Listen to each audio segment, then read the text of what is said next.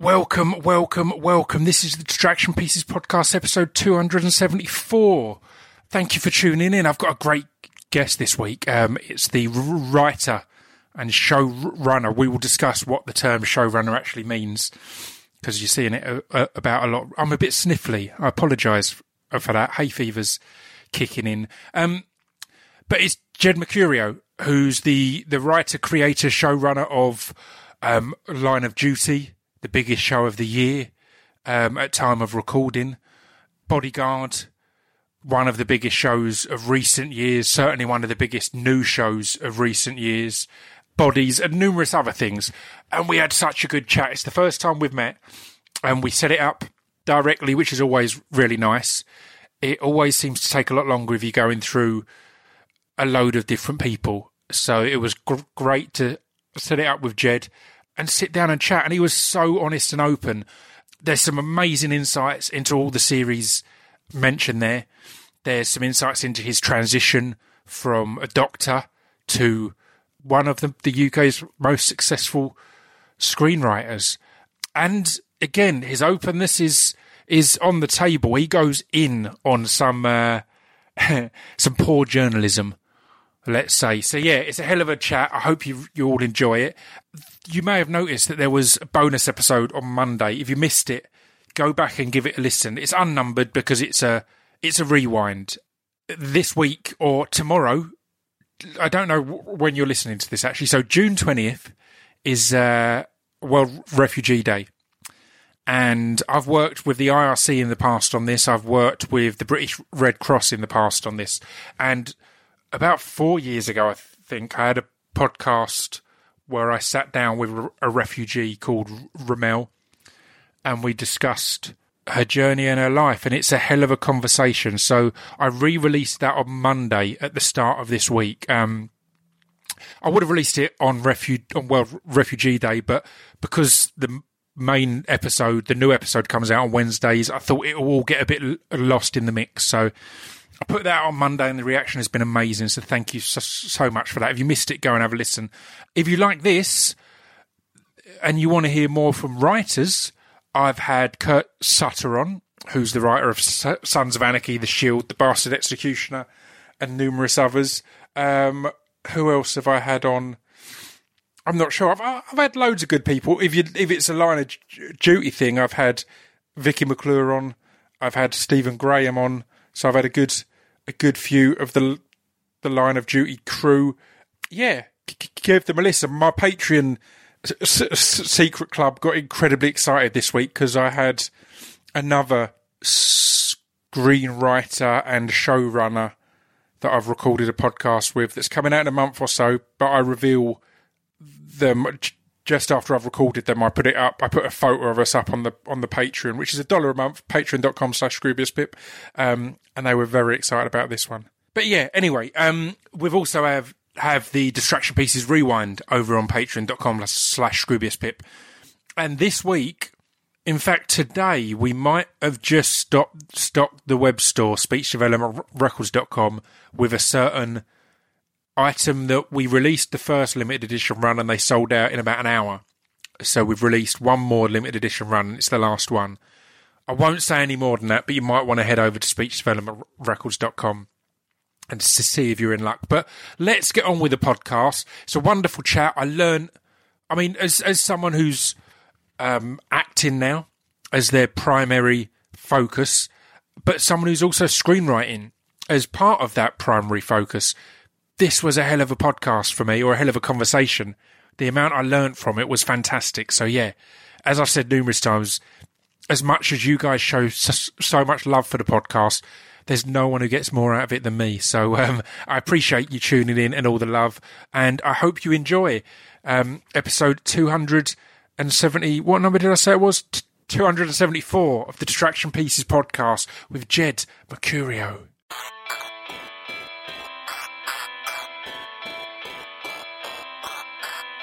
This piece of fiction is the intro to Distraction Pieces. This piece of fiction is the intro to Distraction Pieces. This piece of fiction is the intro to Distraction Pieces. This piece of fiction is the intro to Distraction Pieces. Yeah, just dive in. And we're firing. when the coffee arrives. It's fine. It's all ca- it's casual podcast world. Okay. Um, I'm joined today by Jed Mercurio. How are you, sir? I'm very well. Thanks for having me on the show. It's it, you're someone I've, I've wanted to have on for a while, but I always think these things. It's all about timing, and now felt like the perfect timing because the first time I was going to hit you up, it was before Bodyguard had happened, and now if it had been a few months ago, it would have been in the mists of the of, of the Line of Duty promo period, and now we're kind of in the the post Line of Duty glow, right? Because you know it's always been a critically acclaimed show, but for at the moment, for it to be the biggest show of the year in the UK, it must be a nice a nice position to be in. Yeah, it's great. I mean, it's great when so many people watch, Yeah. uh, and it's great for the team. You know, we we're a pretty close knit team. We get on very well. Um, those of us have been involved in it right from the beginning. Uh, so a couple of us behind the scenes, and then uh, the regular cast, Yeah. Martin and Vicky and Adrian. So yeah, it's been a great journey, and to see the show still growing after all this time is incredibly pleasing. That's exactly it. It's been that kind of amazing slow build as such that seems to have got people so hooked and so invested in it rather than this here's our big new show get into it immediately. It seems to have been that people were rushing to catch up people had been watching from day one. It feels like a, a, a labour of, of, of love in that way because it wasn't just something that came out and had a huge marketing budget huge push. It's just no we're going to keep building this on quality and then you know we'll get there in the end That's right. I mean, we started on BBC Two. yeah Um, so, in terms of the BBC internal commissioning process, they didn't think that we stood a chance on BBC One. right I thought that we probably wouldn't find an audience, so we were very fortunate that we got an opportunity on two and did well enough that we got recommissioned. And so it's been a slow build, and then that decision uh, after Series Three to move to BBC One. Yeah. Uh, again, that was something that there were pros and cons to. There was a certain amount of trepidation about whether that would be successful, but it's great. You know, the fa- the fact that uh, our audience has got bigger, that people are still invested in the show. I mean, obviously, people have opinions about one series versus another, and course. so on, and that, that's all part of the banter. Yeah, yeah. I mean, it's it's it's it, it, it makes me think instantly of The Wire, of the kind of critically acclaimed. Yet there'll always be someone like, oh, but Series Three is the best, or it's not as good as Series, and that always confuses me because, particularly when there's a new series, and this feels like maybe the the, the, the best received series of the lot, but with so many shows, people will be like, it's good, but it's not as good as the last series. It's like, but we've seen the last series, and that's still there. All as long as it's good and we're in, in, increasing upon the story and building the drama, that's got to be a positive. Our obs- obsession with comparison seems like a strange thing of the social media era. Yeah, and also I think that you've got to kind of look at those comparisons and see see what lies behind them. Yeah. I think that when you've got um, easy access to uh, opinion platforms like social media, then it means that people do want to come forward and they do want to say what they think, and that's fine.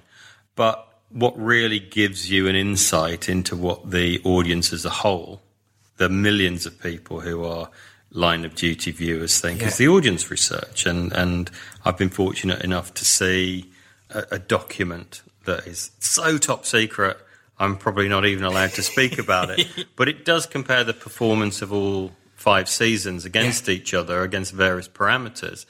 And actually, se- season five does very well. Yeah. You know, that there are people who have said certain things about how it related to previous seasons in terms of being worse or better or whatever. Actually, the numbers are pretty flat in terms of that Yep. that analysis. And then there's always strong opinion towards the end about whether the the last episode is a, a satisfying watch and, Yeah. and fits with what's gone before. And again, the data suggests that it's the, the way we concluded the series is as strong a performance as in any previous season. Yeah, yeah, completely. But there's always there's always that urge, or now I guess, because it's interesting because the life of the series spans kind of pre real social media attention, and also I think another thing that should be taken into consideration these things is pre Gogglebox because genuinely that's that's a massive influence on things.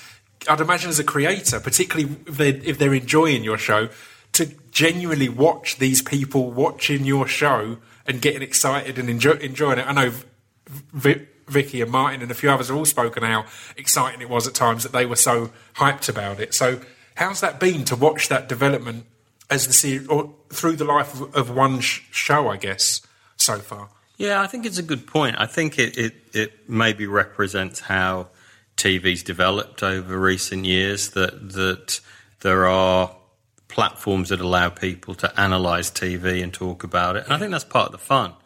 You know, one of the the casualties of TV viewing becoming very atomized, so that overall audience figures were going down across the mainstream channels, and there was a migration towards um, watching box sets on streaming services where you are watching out of sync with your mates or with your Yeah. family. You may be watching content that other people aren't even aware of. That ended up maybe meaning that, that a lot of the conversations about TV um, weren't weren't as, as as vibrant and, and enjoyable as they used to be. Or the dawn of the, the term spoiler killed off so much conversation of film and TV. A few years back, I had a film club at the at the Prince Charles Cinema, and one of the points of it was we'd watch a film that I'd, I'd selected. Had nothing to do with me. I just selected it because I thought it was an amazing film that I'd watched on DVD or something I hadn't watched on the big screen, and then we'd discuss it afterwards because because of the this this spoiler culture, it feels like you, you watch a film now and you can't talk about it to anyone or a TV show. You can't engage and talk about it anymore because we're all watching it at different points and different times. So that takes something of the enjoyment out. I think it should be a social thing. Yeah, I think that's right, and and I, I think also when you you are fortunate enough to be associated with a series that that has been watched by a lot of people, and it's largely been watched in a linear fashion. So even if people aren't watching during the hour of first transmission, they're watching within 24 hours. yeah. So that that does create that kind of nostalgic atmosphere around TV. Yeah, and it is it is one of the the BBC. I think are really good at it because I think I love the Netflix approach of everything is there in one go and you can watch. But uh, Line of Duty, um, t- Taboo on the BBC, which is one that I was in, so I'm biased on that. But It was when you were in, yeah. but but they were shows that felt like people wanted to watch them on the day and talk about them immediately. Game of Thrones is another great example. People want to st- either stay up or watch first thing in the morning. Yeah. I think that's a good thing, right? That that we're going back to, or we're finding shows that have that draw and excitement. That it's like, no, I can't just watch this when I want. I need to watch it as soon as I can. I think the trend is also that live viewing goes up towards the end of a run. Yeah. So, in, in terms of the specific example of Game of Thrones, because this is the last ever season, uh, there has been more of a, a, an impulse to watch live. Of course, yeah. Because it's going to be talked about more than any other season. Yeah. Um, and what we find with, with Line of Duty is something quite similar, and same with Bodyguard, which was that at the beginning of the run, the first few episodes, there was a significant component of viewing that was post live. And as we get towards the end of the run, particularly the, the last episode, the majority of, of the viewership is live. Yeah, yeah. So it builds up that that need and demand. I think a, a lot of people as well. I tried doing it myself. A lot of people like to build up a few. Hmm. So they've got that start of a binge. I had to stop because of a group message I'm on with Stephen Graham and a few others Yeah. that suddenly blew up after a certain episode. I was like, hmm. right, I don't know. I don't want to know what's happening here. So Yeah. it kind of it, it forced my hand a bit there. Um, hmm. I do want to talk more about Line of Duty, and a lot of people will have tuned in to hear about that, and obviously multi award winning, international award winning Bodyguard. But I think uh, talking about both of them feels like starting a box set on series three because I feel a crucial part of your kind of journey as a as a writer, your, or your journey into writing as well, is is, is Bodies, which is a, a, another series I've I've really enjoyed, and it feels like a great starting point because you kind of almost accidentally came into writing. You were tr- tr- tr- training as a doctor and had been in the in the RAF, hmm. and, w- was it that you answered a an, an, an advert or something to write for a BBC thing, and that kind of snowballed into a, a, a, a lifelong career of, of writing, right? Yeah, I mean, I had an unusual route in. I, I went to a very ordinary comprehensive school. No one in my family or no one I knew was remotely connected with the media. Yeah. So the idea that I, I would ever get involved in making TV seemed incredibly unlikely. And so I went into uh, medicine. I studied science in school. It was something that I kind of enjoyed and, and I had an aptitude for. And then while I was at medical school, I joined the Air Force, and I, what I really wanted to do was aviation medicine. Um, and it was during that period um, when I was in my first job as a doctor, my first house job Yeah. uh, in Birmingham, that uh, I saw an advert in the British Medical Journal. A TV production company were looking for advisors on a new medical series that they wanted to develop, and it just kind of triggered me in some way. You know, I was I was working in the early '90s in the NHS when it was it was pretty tough for junior hospital doctors. And I felt that that was a story that wasn't being represented in medical drama on TV back then. In fact, if you watched medical drama that was on at that time, it felt like it was representing hospital life from the 50s or 60s rather than Yeah. from the 90s. So I kind of went, and I think ironically, one of the things I told them was that the way medicine had been portrayed on TV was the part of the, was a big part of the reason that I chose to go to medical school. And having started practice, I now realise that it had all been a big lie. Yeah. And so that that was something that they were really interested in, and I was very fortunate that they helped me develop my ideas. Yeah, it's, it's it, it, it, it feels like the kind of thing that are one of the most popular jobs that kids want to have when they're older is being a vet, and then they get, get older and realise that vets is a a lot of it is putting down animals. is it, it's not this wonderful playing with animals that you think, and it's. I guess it's similar on the on the medical side of things. You dream that you're going to be constantly saving people, and then at, at the end of the day, number one, there's so many restrictions in place to allow you to do that, and number two, it's not a easy win. You know, your your hit ratio isn't going to be completely in your control, so it must be a tough a tough one to see the reality of, I guess. Hmm. Yeah, I think it's something that you only really appreciate the reality of if you do the job. Hmm. I think it's very hard as an outsider, even if you're something like a medical student where you're in that environment, but you're not seeing it from the, the exact point of view of being a house officer or a senior house officer. It's it, it it's only when you drop into that job and you live it hour by hour, minute by minute, that you understand that the very particular stresses are not only on your workload, but also the the relationships with other members of staff, the, with the, the nurses, the consultants, the patients, and, and so forth. Yeah. Um, how, how do you find looking back at, at your early work as a writer, as a showrunner, as a producer? It's it's a weird one because I I find from when I was doing music, all my most proud bits of my music are my ro- most r- recent bits of music, and the older bits I cringe at. Yet a lot of my fan base adore those earlier bits. They're the bits they're attached to. Is there anything s- similar there with uh, with writing or show running or, or, or putting out a show? Well, I'm I'm actually not all that familiar with my early work. Yeah. In that I I've kind of left it behind. It's Yeah. it's been a long time since I've gone back and watched something that that I I made in say the first five years of my career.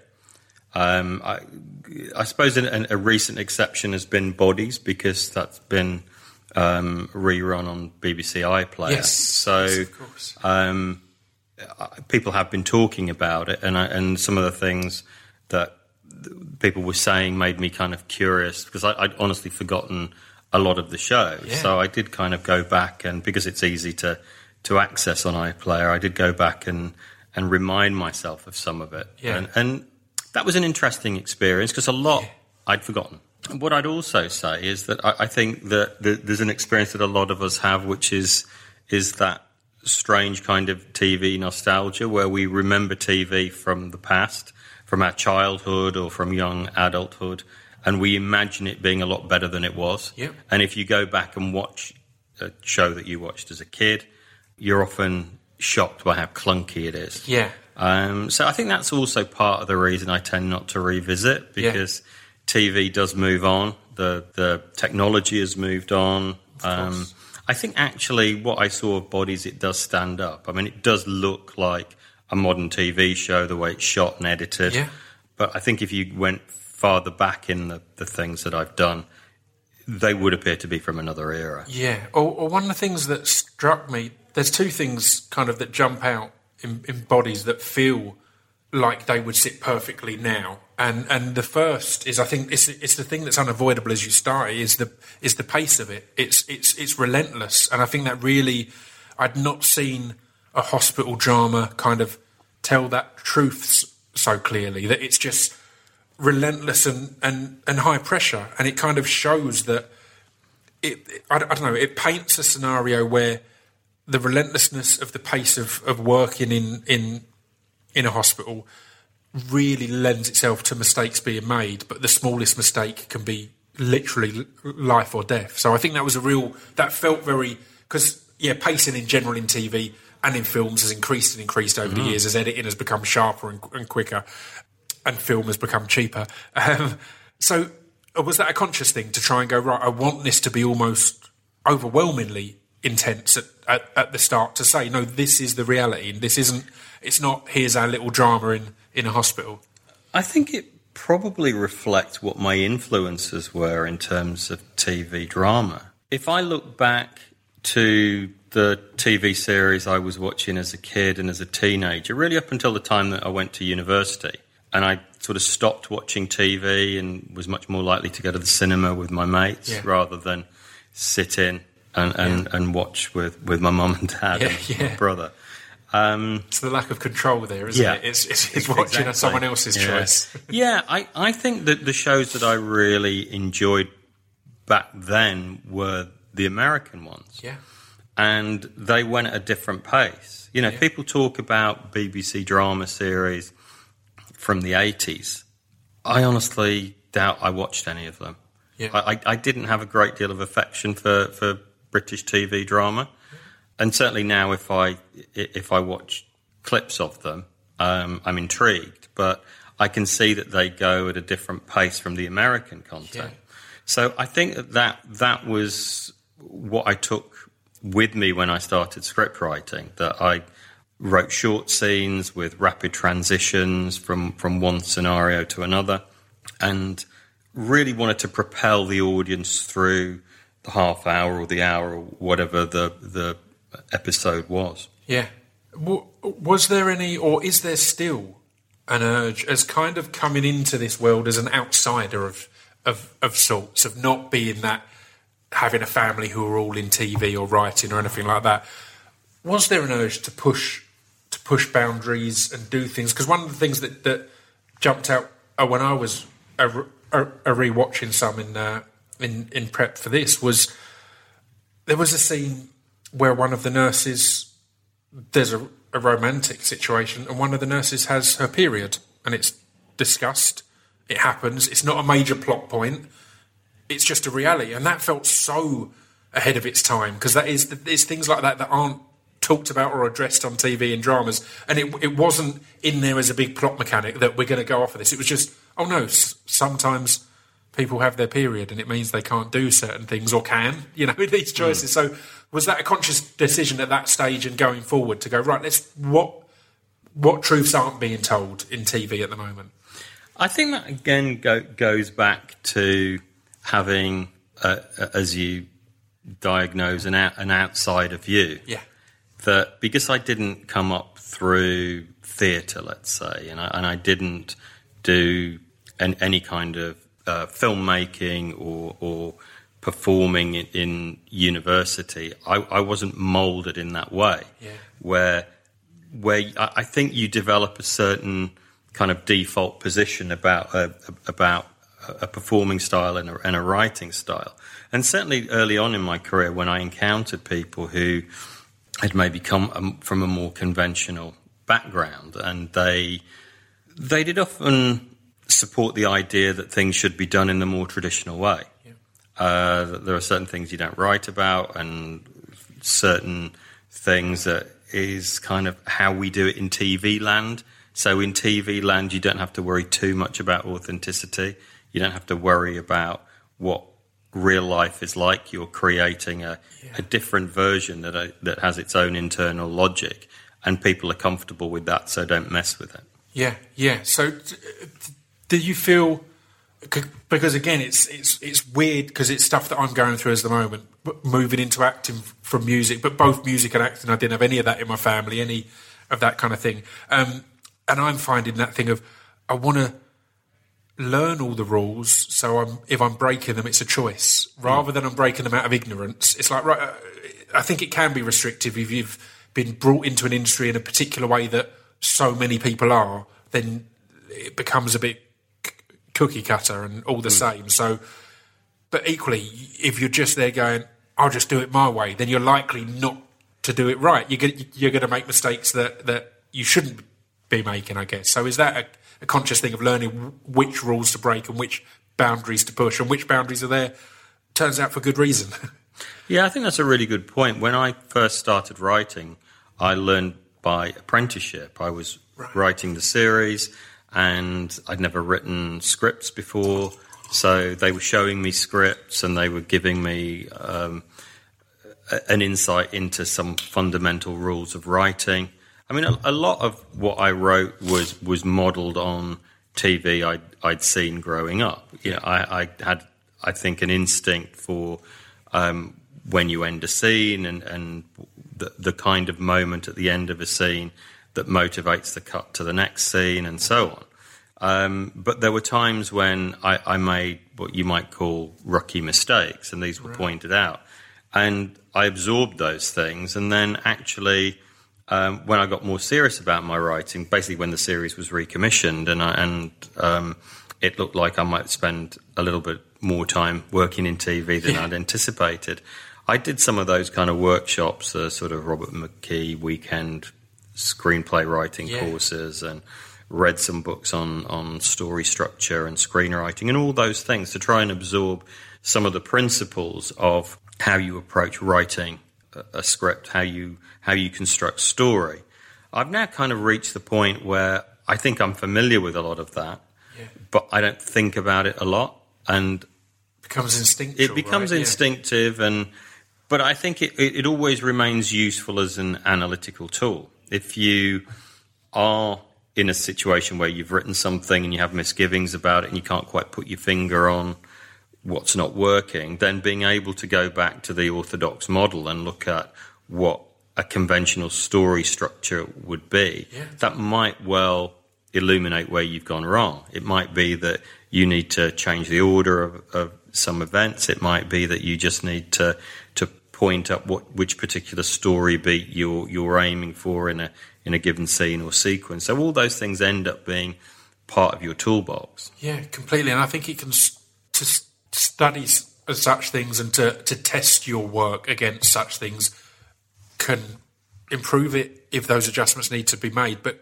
can strengthen your resolve if you're going, oh, it should be like this, but no, it it's this way for a reason. The reason I've got it like this, and it can give you that kind of can make you f- find your way on a on a scene or anything else because it's like, no, I've tested it now. It's not just oh, this is how I've written it. I don't really know what I'm doing. Hmm.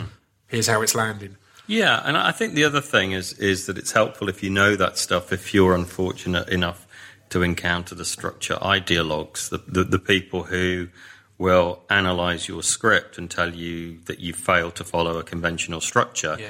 and that sometimes is done without any understanding of where the strengths of the script lie. That, that they're not actually looking at something that's a really exciting moment or a really great character moment. Right, yeah, All they want to see is the um, the rigid enactment of story orthodoxy. Yeah, yeah. Um, so uh, one of the things I'll move on from bodies. I promise. Uh, anyone who's tuned in and hasn't seen bodies, it's not going to be a whole podcast about that. But um, one of the things I really there felt like some great foreshadowing in, in bodies for what was to come, and be kind of amped up in Line of Duty and in Bodyguard with the kind of the grey lines between who's the good guy, who's the bad guy, and I think uh, there was an American series called The Shield, which was a favourite of mine, and I loved there how how almost elegantly they'd switch between you're thinking these lead cops they're the complete villains. They've crossed the line. They've gone too far. And, you, and within one scene, you're like, well, they had to. Do you know what I mean? I'm on, I'm on their side, or they're the good guys or bad guys. I think that that comes up really delicately, constantly in, in bodies because I was watching it uh, uh, when I was rewatching some episodes recently.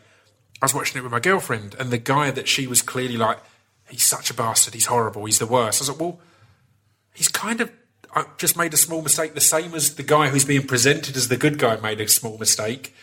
And it depends how you address that and, uh, and approach that. So, or was that a conscious effort early on to go, let's not go the traditional tropes of here's our hero, here's our villain, and they're at loggerheads?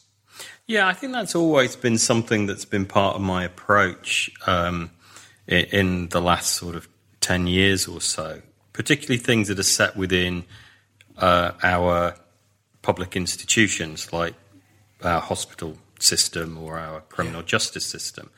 That you can choose to, to show out and out villains, and actually, there, there are some Yeah. in those institutions, but it's less dramatically interesting than showing something that I think is is much more common and more uh, troubling, which is you have people who go into those institutions for all the right reasons. Yeah. I, I, idealists who become cynics, who become people who are, in many ways, working to oppose the values of the organisation they've joined. And I I think with bodies, it was important to, to show one very specific thing, which is that, that all doctors make mistakes. So rather than demonizing the guy who is the, the negligent surgeon, the guy who is actually a danger to patients and is being protected by the institution, it was important to humanize him. Yeah. To, because he didn't go into medicine to harm people. It's just that certain things happened in his training and, and his experience and the jobs he was given that have led him to a point where the system is permitting his negligent approach to certain procedures. And, and I and I guess I felt it was really important for the lay audience to understand that there's a difference between negligence and error. Sometimes it, I, I find it very problematic when there are stories of medical error in the press, and there's a real kind of witch hunt to say this person shouldn't ever practice medicine. They should. They might even have to go to prison Yeah. that really bothers me a lot. You know, a police officer can can kill someone and they won't go to prison, but but a doctor trying to save someone's life who makes an, a, an error of judgment, people want them to go to prison. And That's insane. to make those judgments multiple times a day, every day. It's it's it's mind blowing. Yeah. And Yeah. again, I think that's a really nice, yeah, a great way to have, have, have, told that story and to get to get that across. To have someone that, as a viewer, you are kind of oh, he's the worst, but then gradually, you're like, nah, well, that wasn't actually. You're now realizing you the way it's written and presented, I think it allows the viewer to realise their own bias, to realise that they may read that article and go, "He should be, he should be put in prison," hmm. and then kind of go, "Oh no, actually, once you're seeing it the, that day in and day out, you can kind of hmm. s- see past that, I guess." Yeah, I, I, I think so, and I, I I think that it's also important if you're if you're showing an institution that they're such complex organisations that I think that you need quite complex drama to explore them. Yeah. Uh, I, I think that a lot of our medical drama and our police drama isn't very complex. It might be complex in terms of the plotting of the the story of the week, but it's not very complex or sophistication in terms of its examination of the institution. Yeah, yeah. Um, I mean, just touching upon the word complex leads us beautifully back onto line of duty. Um, how much do you have to do on the research side and and getting advice side of things? Because one of the things that became a meme on this series was all the abbreviations and acronyms and the a few conversations that you're like. What did they just say? I thought, oh, uh, undercover. Right, yeah, I get what that is. So, how is that from, or how's the, the balance between researcher and, and creative? I guess, in, in, in, in that world, in that part of script writing. Well, we're very fortunate that we've got a couple of very good police advisors. Great. So if, if I'm constructing a, a, a plot and it hinges on a piece of procedure, I, I don't want to guess whether that happens in the real world or not because I then don't want to have to unravel the story if it doesn't. So I will consult with them if it's a major plot point. If it's purely about detail, then I won't consult with them until there's a script Yeah. and, and then get them to highlight any procedures they feel w- would happen differently and and um, that's also the point at which there's usually an injection of jargon Yeah. where I know there are certain uh, legal terms that police officers use, and I'm familiar with a lot of them, but there, there are also very specialised ones. Um, and I want to be true to the way that police officers talk, in the way that I, I try to be true to the way doctors Yeah. interact with each other. And one of the the things that I, I was very eager to achieve on my medical dramas was not to have doctors talk in a way that was like two lay people talking to each other. Yeah. That actually doctors speak in a in a highly technical language. And so my medical series had a lot of jargon in. And that's something that has got more and more part of the identity of line of duty. Yeah, yeah, I, yeah, I, com- I completely agree. Um, well, there's one thing that I wanted to kind of get explained, I guess here. Um, I swear it's a term that's only been started to be used in recent years and feels quite American. But uh, explain the kind of role of a showrunner because it's not simply a writer, it's not simply a producer. It's kind of it's having uh, a greater role in in both, right? And you're you're showrunner, I guess, for Line of Duty and Bodyguard and all these, and, and Bodies, and, I guess. So, what is the Yeah, the, I mean, the role again, of a that's- that's showrunner, or sort the greater role? Yeah, that's a really good question because the the term was brought in in the US to um, avoid the ambiguities of so many people being called executive I was producers. say all the different types of producer with yeah, I mean, you, you, yeah, co- you watch an American series and you look at the list of credits, and there's often there's a dozen people who are the most senior type of producer, executive producer, but many of those have no today no day to day involvement in the series at all. yeah. So it was a way of identifying the creative leader or leaders of the project, often and not always, but almost always the creator of the series and the lead writer or writers. So that was something that, that was then borrowed for the UK system, where there'd been a, a much greater demarcation between writing and producing and directing. When I was first working in TV as a writer, th- there was a real barrier to even getting on the set or getting into casting or being in production meetings. And it took a while to break those barriers down. And, and Bodies was the first series where I, I, I took on a, a true producing role and was able to function as the showrunner, the creative leader of the project. And I've been fortunate to, to maintain that role on all my original series since then. So, in terms of the day to day, it means I'm involved in all aspects of the production. So, where we spend our money, who's in it, who directs it, who films it, uh, what we shoot in a day, whether what we've shot is, is what we want or we need to redo any bits or add any bits, how it's edited together, how it's promoted, all those things I'm, I'm in a very fortunate and privileged position to participate in. It's it's such a strange world that for so long writers were so kept out of the room as such. It's kind of all that time creating the the real the building blocks of of, of all of it, and then you hand it over and find out in a year or so how it turned out. It's hmm. such a strange system to have had. You'd think the person that originally conceived it would be the the perfect person to have around and have their input and have their engagement. I mean, you're paraphrasing almost exactly what I said when I was told that I couldn't come to casting or I couldn't visit the set. That's just insane. Yeah. And there were so many things that that were changed or modified in some bizarre way. And what I was told was, oh, we didn't understand this line of dialogue, or we didn't, oh, we thought you meant this or that.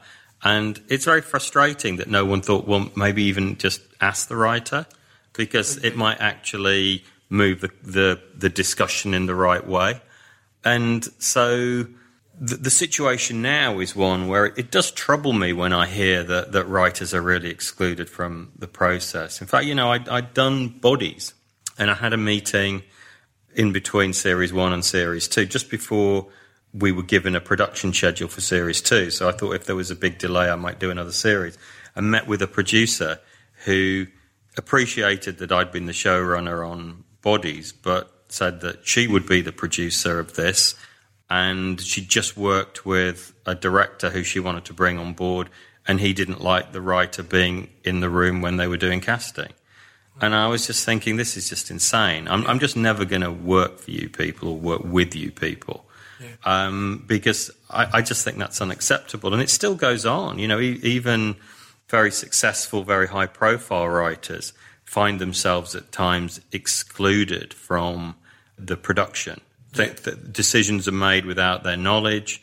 Um, sometimes there's, there's this um, almost a conspiracy to keep the writer out of the loop yeah. because it might be it might be irritating if they have a view that disagrees with everyone. Yeah. Whereas I'm I'm not involved in those conversations because I want to impose my rigid view on everyone. I just want to be in those conversations because it may be that I've got an insight or a contribution that they aren't aware of. Yeah. And that will just then make everyone able to make the most informed decision about what the right thing to do in that moment is. And that's it. It's, it's, it's making the most informed decision rather than imposing anything. There was I, I, I worked on Americans series at one point, and it was filming over here, but the writers were in the US, and there was such a fear of going anywhere slightly off script. And I think if you've got the right team, often they can be some of the, greatest moments when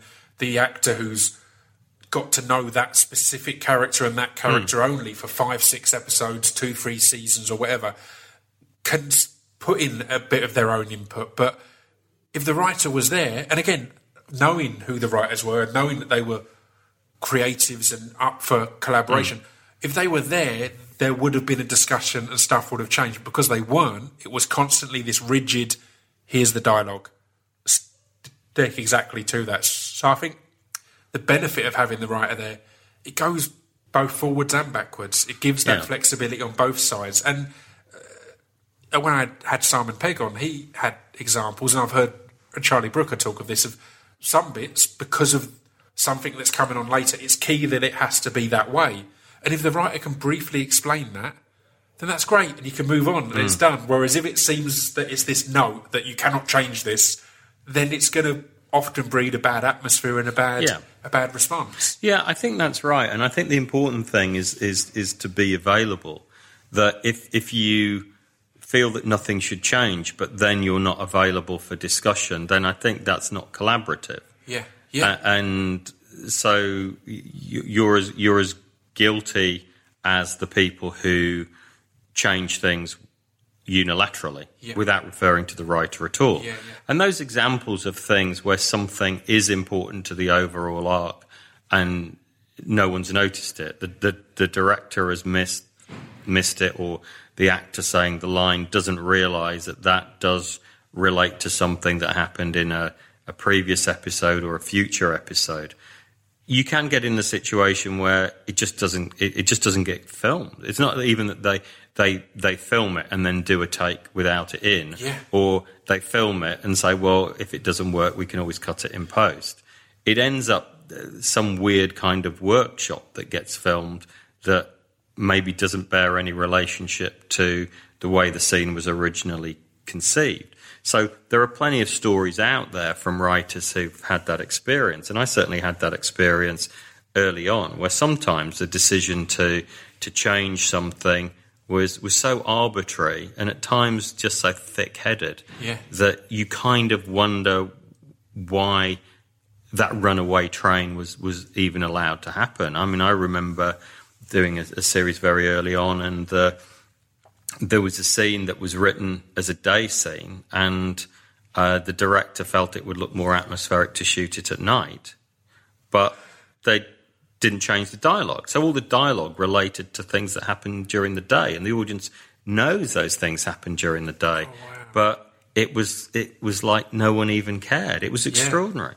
That's that's mad to hear. Um, you touched upon, or a couple of at times you touched upon uh, the casting part of it, and I think casting directors and casting with showrunners involved as well is one of the most overlooked parts of, of the industry. I think it's no mistake that some of, or most of the biggest and best TV shows in recent years have been f- full of cast that uh, up until that point you didn't particularly know them. There weren't these huge names. I think Game of Thrones is a, a prime example. A, a line of duty as, as as well. In those early days, people obviously V- Vicky had done This Is England stuff like that, but never in that kind of role. And I think it really makes a massive difference, and it, it gets overlooked. How is that? How do you find working with casting directors? It's, it's, it's Kate Rhodes, uh, James, on, on line of, of Duty, right, who I've had two good castings with and one awful one, so I can't I can't decide. I need to get one more good one just to really Yeah. know I've got her on side. Um, uh, how do you find that, and how important is it, and how frustrating can it be when you're trying to find the character that you've, you've written in the real world? Yeah, I think ca- casting is one of those things that is possibly one of the most difficult things because you can't ever get away from the human factor. Every every, every actor is different. Ev- every actor will perform an audition slightly differently, and once you've got someone cast in a role, then that's when the hard work really begins in terms of developing the, the detailed approach to each scene and the character arcs. So you, the most important thing is is is to have that that right level of collaboration. So what you're looking for is is to create someone who's right for the role, but also someone who is a good fit for the rest of the cast. You know, it is Yeah. it is kind of a, a, balancing act. You can get someone who's absolutely absolutely perfect for a role, but they kind of skew the whole show towards that role, and maybe they unbalance things, and you and it can end up being quite a complicated thing to to come up with a, a whole cast who fit together very well. In terms of my approach to auditions, I I, I generally want to see people who come in very well prepared. It, it frustrates me an actor coming in who hasn't studied the material, even if they're just auditioning for a short scene that's, that's maybe a page or half a page. They don't know the lines. They're just looking down at the script all the time. Yeah. I'm just not going to cast them. It's mad because that's uh, my outlook in my, my limited time in this industry is that's the one bit you've got control of as an actor. Yeah. Of learning the lines. All the rest of it, you've got no control. It can be so much on first impression. Yeah. As, as you said, the the connecting with other people in the in the mm. already cast. So yeah, it blows my mind that the one bit that you can control is knowing your lines and mm. going in and doing what you can do. And going, here you go, I can do this. So Yeah. it's mind blowing that that's still something that gets. And again, also being aware that there's so many people after every single role. Yeah. So again, to be that casual on something is a Well, it's career suicide. Yeah. You know, it's, it's, uh, we just wouldn't see them again for any role. yeah, yeah, Whereas if someone comes in and they've worked really hard, if they're not right for that specific role that they're auditioning for, then you keep them in mind.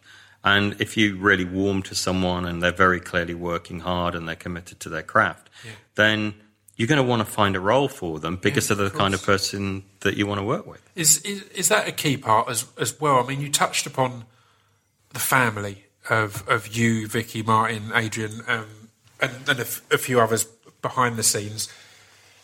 Is it because something else I've noticed from bodies to line of duty to, to bodyguard?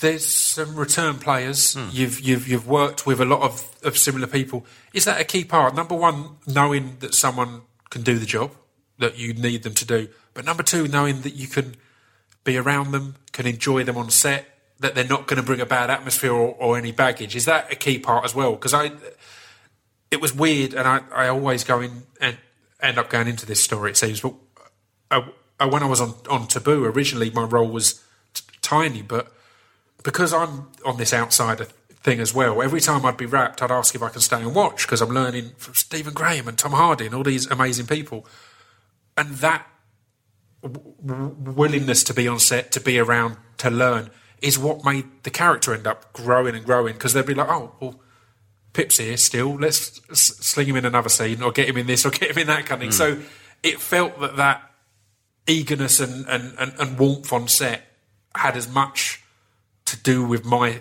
success on that role as what I did on camera, hmm. if you know what I mean. So is that a, a, balance that you have to, to take into account there? Yeah, I think so. I, I think that you're always making a bit of a leap into the unknown work, working with, with anyone because um, the as, as I said, the the way in which someone will uh, portray a character is often quite unpredictable. Yeah. And if if you are kind of looking for s- certain things that you can rely on, then basic things like having a strong work ethic, always being prepared for the scenes, being someone who, when they're on set, is, is a team player, um, someone who also will help you by pointing out things within the script that they think need more work, but do it in the right way. All, all those things are incredibly helpful towards doing the best quality production possible. Yeah. So often when I'm working on something new, there will be lists of, of actors generated for for the various roles, and on and on those lists will be mainly people I've never worked with before, but one or two people that I have worked with before, and it's really about finding the balance between not not typecasting, not not picking someone who is maybe too easy a choice Yeah. but also working with people who you know are going to be there working hard all through the process because you know we all have our ups and downs in a production. Some days are, are easy some days are tough. Some days an actor's got a lot of prep they need to get through and other days they only have a couple of lines and and it's a relatively easy day. So you need to you need to know that you've got people who are who are, are going to deliver. Yeah, I mean, and those r- relatively easy days are just as, as telling, right, and just as important. Because if you've not got much to do, that can be when people's minds will wander or or Yeah. f- f- frustrations will build. So yeah, that must be key. Um, I mean, you touched upon unknown elements. Um, you've obviously got this amazing core cast, and I, I want to sling Cr- Cr- Craig Parkinson in there as well because he was fantastic for ages. I feel I've left him out there. I kept it kept coming to mind, but you've also had some amazing kind of a one series kind of great people from Thandie Newton, the Danny Mays, Keeley Hawes, um, and Stephen Graham in this last season. How do you find that kind of bringing someone into the fold, often aware that they're only there for a temporary time, and it's got to be that that that b- balance of them not overwhelming the the balance, quite literally the the balance, and but also having enough about them to to to to, to be able to be dropped in and have an impact, and and leave again or stick around.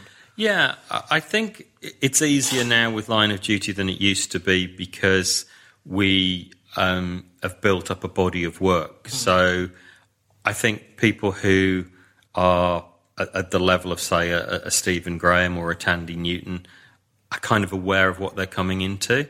Yeah. So uh, we can have a very informed and, and helpful conversation about how the, the character is going to fit into an established world uh, because they can see the preceding seasons, they can see the the acting style of, of Martin and Vicky and Adrian, although obviously you know Stephen was hugely familiar with them because he'd worked Yes. with all of them before. So that that ends up being part of it, and and also you know I I also value the opinion of the the regular cast. I, I if there's someone who is available and interested in playing our guest lead, then I'll always have a chat to, to Martin and Vicky and Adrian and say, "Is this someone you've worked with before? What do you think?" Any and, and if they said, "Oh no, they're a lunatic," or "Oh, they're awful," then we wouldn't cast them. Again, that just knowing now that must have been the easiest conversation with Stevie then. They said he'd worked with all of them. Yeah. He'd, he'd got on with all of the Gunnings. It's like, no, it's all good. Yeah, it kind of felt when Stephen joined the series, it was like, why weren't you here to begin with? It's Yeah, like, he was such a great fit, and Yeah. and Craig the same. I mean, Craig had done a lot with with uh, Martin and Vicky before. Yeah. and and that's no accident. It's because they have similar acting styles, and if you were casting a a, a film or a TV series, then you can see them being a good blend because Yeah, they appear to come from the same world. Yeah, yeah, that makes uh, complete sense. Well, I mean, we're getting t- t- towards the hour mark, so I'll start to wrap things up. But I want to kind of talk about how how different it was when the body, not the bodyguard, when bodyguard came out. I'm, I'm being very careful not to get the the, the, the, the the on there because, as I said, you'd had this experience of the of the slow build, long game of Line of Duty, of developing these characters slowly, of even as we said, of of having the attention elsewhere for the early points. Do you know what I mean? So you hmm. can find your characters and find where it's all going. Bodyguard was straight away huge attention, huge pressure. Thankfully, huge praise and excitement and and tension. But how was that as as a as a, a project to, to, to, to run and put out there? Yeah, I mean, the, the origin of Bodyguard was actually because Line of Duty was on BBC Two. Yeah. And uh, going back to around the time we were doing Series 3, it seemed like it was going to stay on BBC Right. Two. Um, and that also meant probably we didn't have much of a future because BBC Two tends not to do long running returning series. So there was an appetite from the BBC to do a thriller that could play on BBC One. Yes. So the whole development process on Bodyguard was to create something that would be more mainstream and have more immediate impact. Uh, and that doesn't mean that, that there was any kind of sacrifice of artistic values. It was purely that the choices you make about how the story starts, what the, the premise is, Yeah, sure. it, it had to be something uh, bigger and more more immediate than the premise for Line of Duty.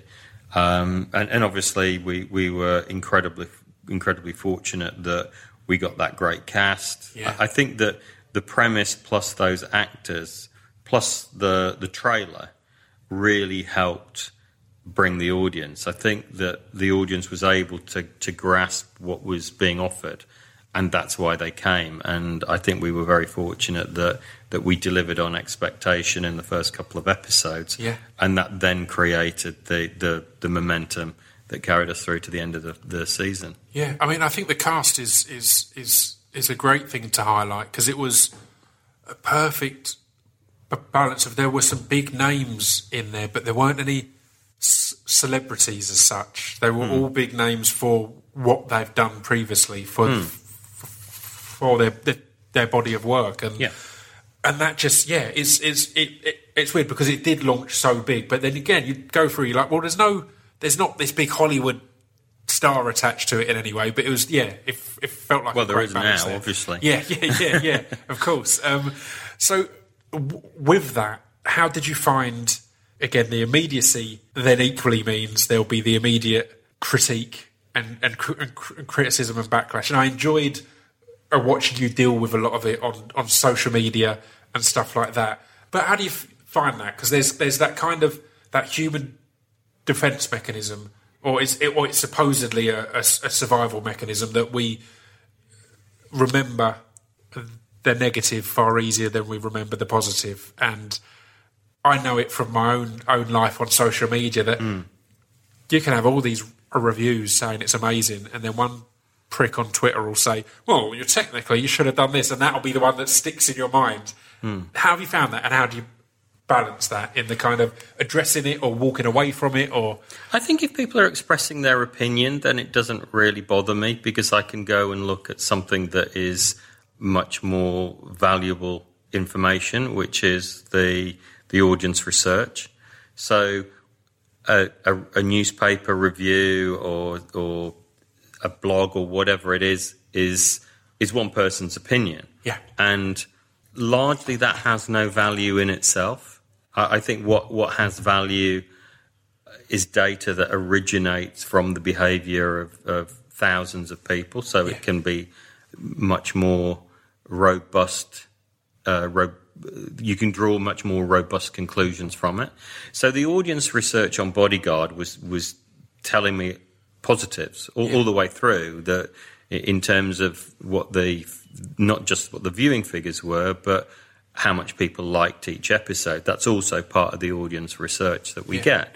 So um, I, I certainly felt very happy with how it had performed. So a, a, a bad opinion piece doesn't bother me. What I do take issue with is uh, someone either lying or distorting facts or inventing facts Yeah.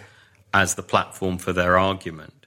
So I will challenge that. Yeah. It's like someone going on Twitter to claim the earth is flat or that, that vaccinations cause autism. You've got to challenge that. Yeah. So if someone does like, I mean, examples are, I mean, for the recent series of Line of Duty, there was a, a reviewer who said that the plot twists were preposterous and then invented something that had never happened Yeah. as his argument. So I challenged that. There was a, um, a reviewer who said the plot was too complicated to follow and then gave some examples of things that he thought were puzzling and bizarre and didn't fit together and just made a complete tit of himself because he'd missed things that the audience got very easily. Yeah. And then there's that, that kind of thing where people do the backhanded compliments where they say it's full of plot holes. But they don't. I mean, this, this guy who did talk about the plot holes just scored so many own goals because he actually laid out for everyone to see what a fucking idiot he is. Yeah, it was all there. Yeah. Whereas usually what they say is it's full of plot holes, but then they never they never identify one because they know if they do, they run the risk of it being revealed that they've either misunderstood something or they've completely missed something. Yeah. So those are the things I'll challenge. And any distortion of fact, anyone who says that this wouldn't happen in the real world when there's plenty of evidence that it would. Yeah. Often those people have an agenda. So with Bodyguard, a lot of so-called bodyguards in real life came out of the woodwork, but they were people who weren't um, specialist protection officers in the police. They were people who were bodyguards for hire for celebrities. Right. So they they don't use police training methods. They're not police officers, so they have no responsibility to uphold the law. Their Yeah. job is to protect their client. So often those criticisms were invalid.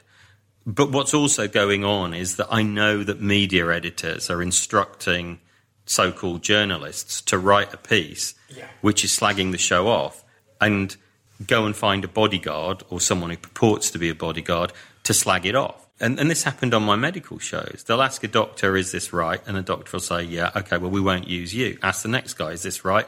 Yeah, we won't use you. Ask the next guy, is this right? No, right, we'll use you. That's the way it works. Yeah, and. I just think that needs to be called out when it happens. And also, you know, a lot of the journalism is that kind of smug, elitist, if it's popular, it must be crap kind of nonsense. Yeah, yeah, and that's again. I think that's. Uh, I think the clickbait mentality of journalism has found its way off of the internet.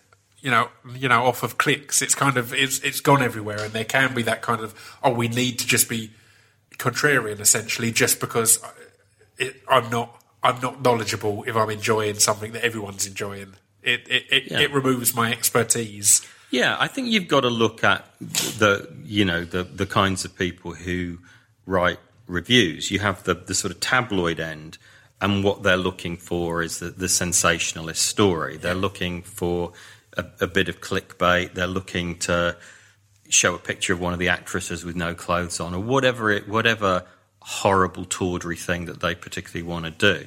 Then you have the broadsheet end, and they're fundamentally people who've got the job because of people they know. So they went to the right university, but they're fundamentally a bit thick. Yeah. Uh, so there's just some posh twat Yeah. who's got the job, and that puts them in a position where they can can be really smug and snide and and slag off uh, people who work very hard who've earned the position they're in. Yeah, I think it's I think it's a great point. It, it kind of goes back to um, it came to mind uh, when you were talking about doctors and how they're trying their best to save someone's life, and sometimes an error is made.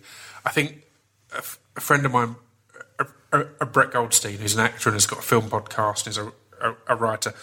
Uh, we talk a lot about how we both generally just rave about the stuff that we like online because there's an awareness that no one has set out to make a bad film or a hmm. bad TV show or a bad or whatever else.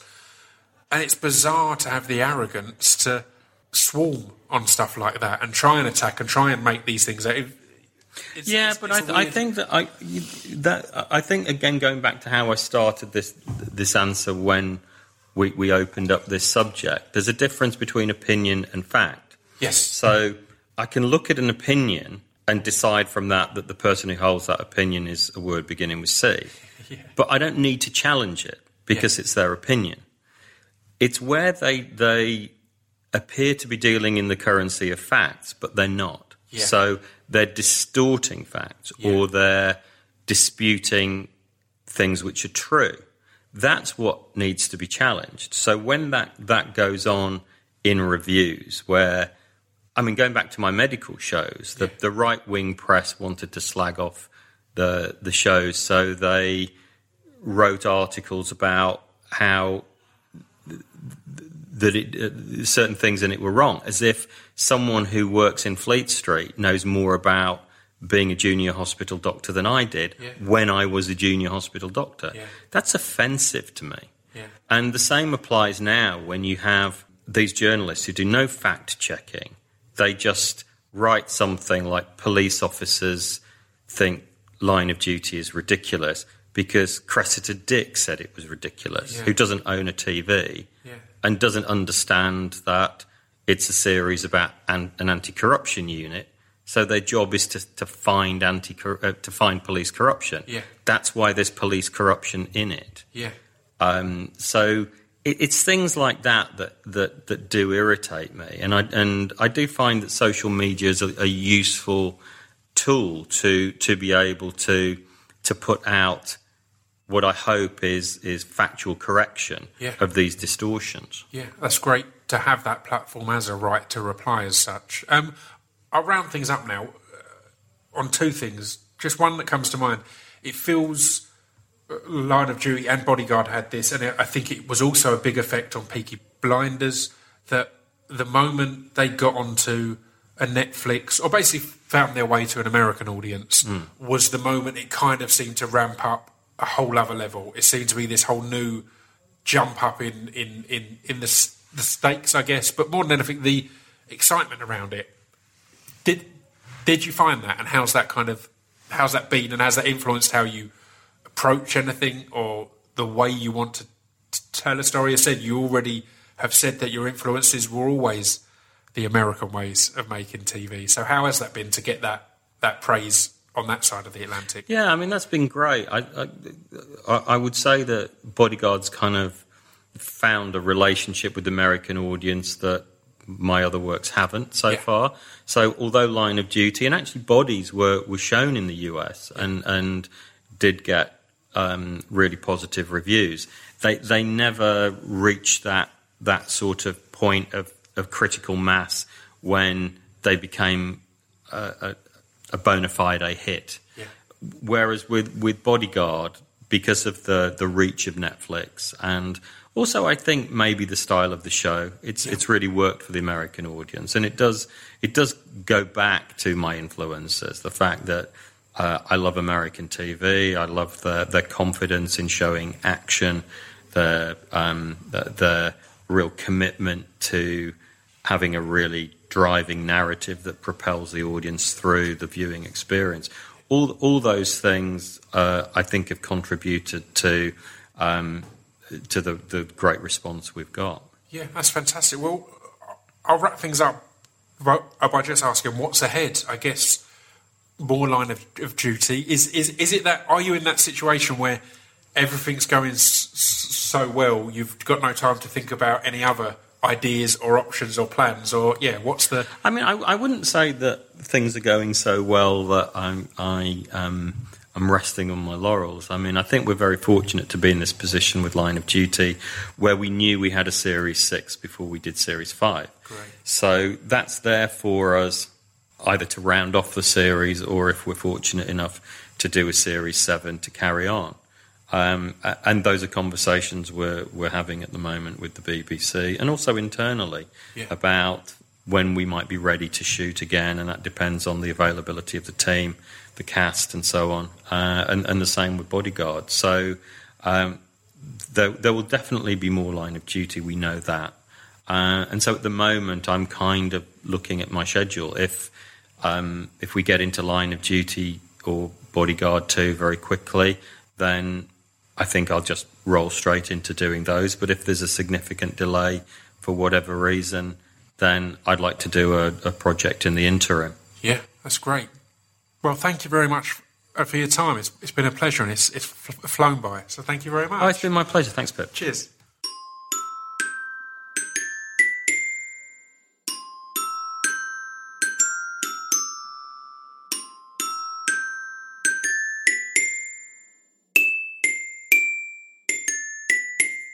You've been listening to Scroobius Pip's Distraction Pieces. There we go. That was Jed Mercurio. Um, I'm going to keep this outro short. Thank you for tuning in.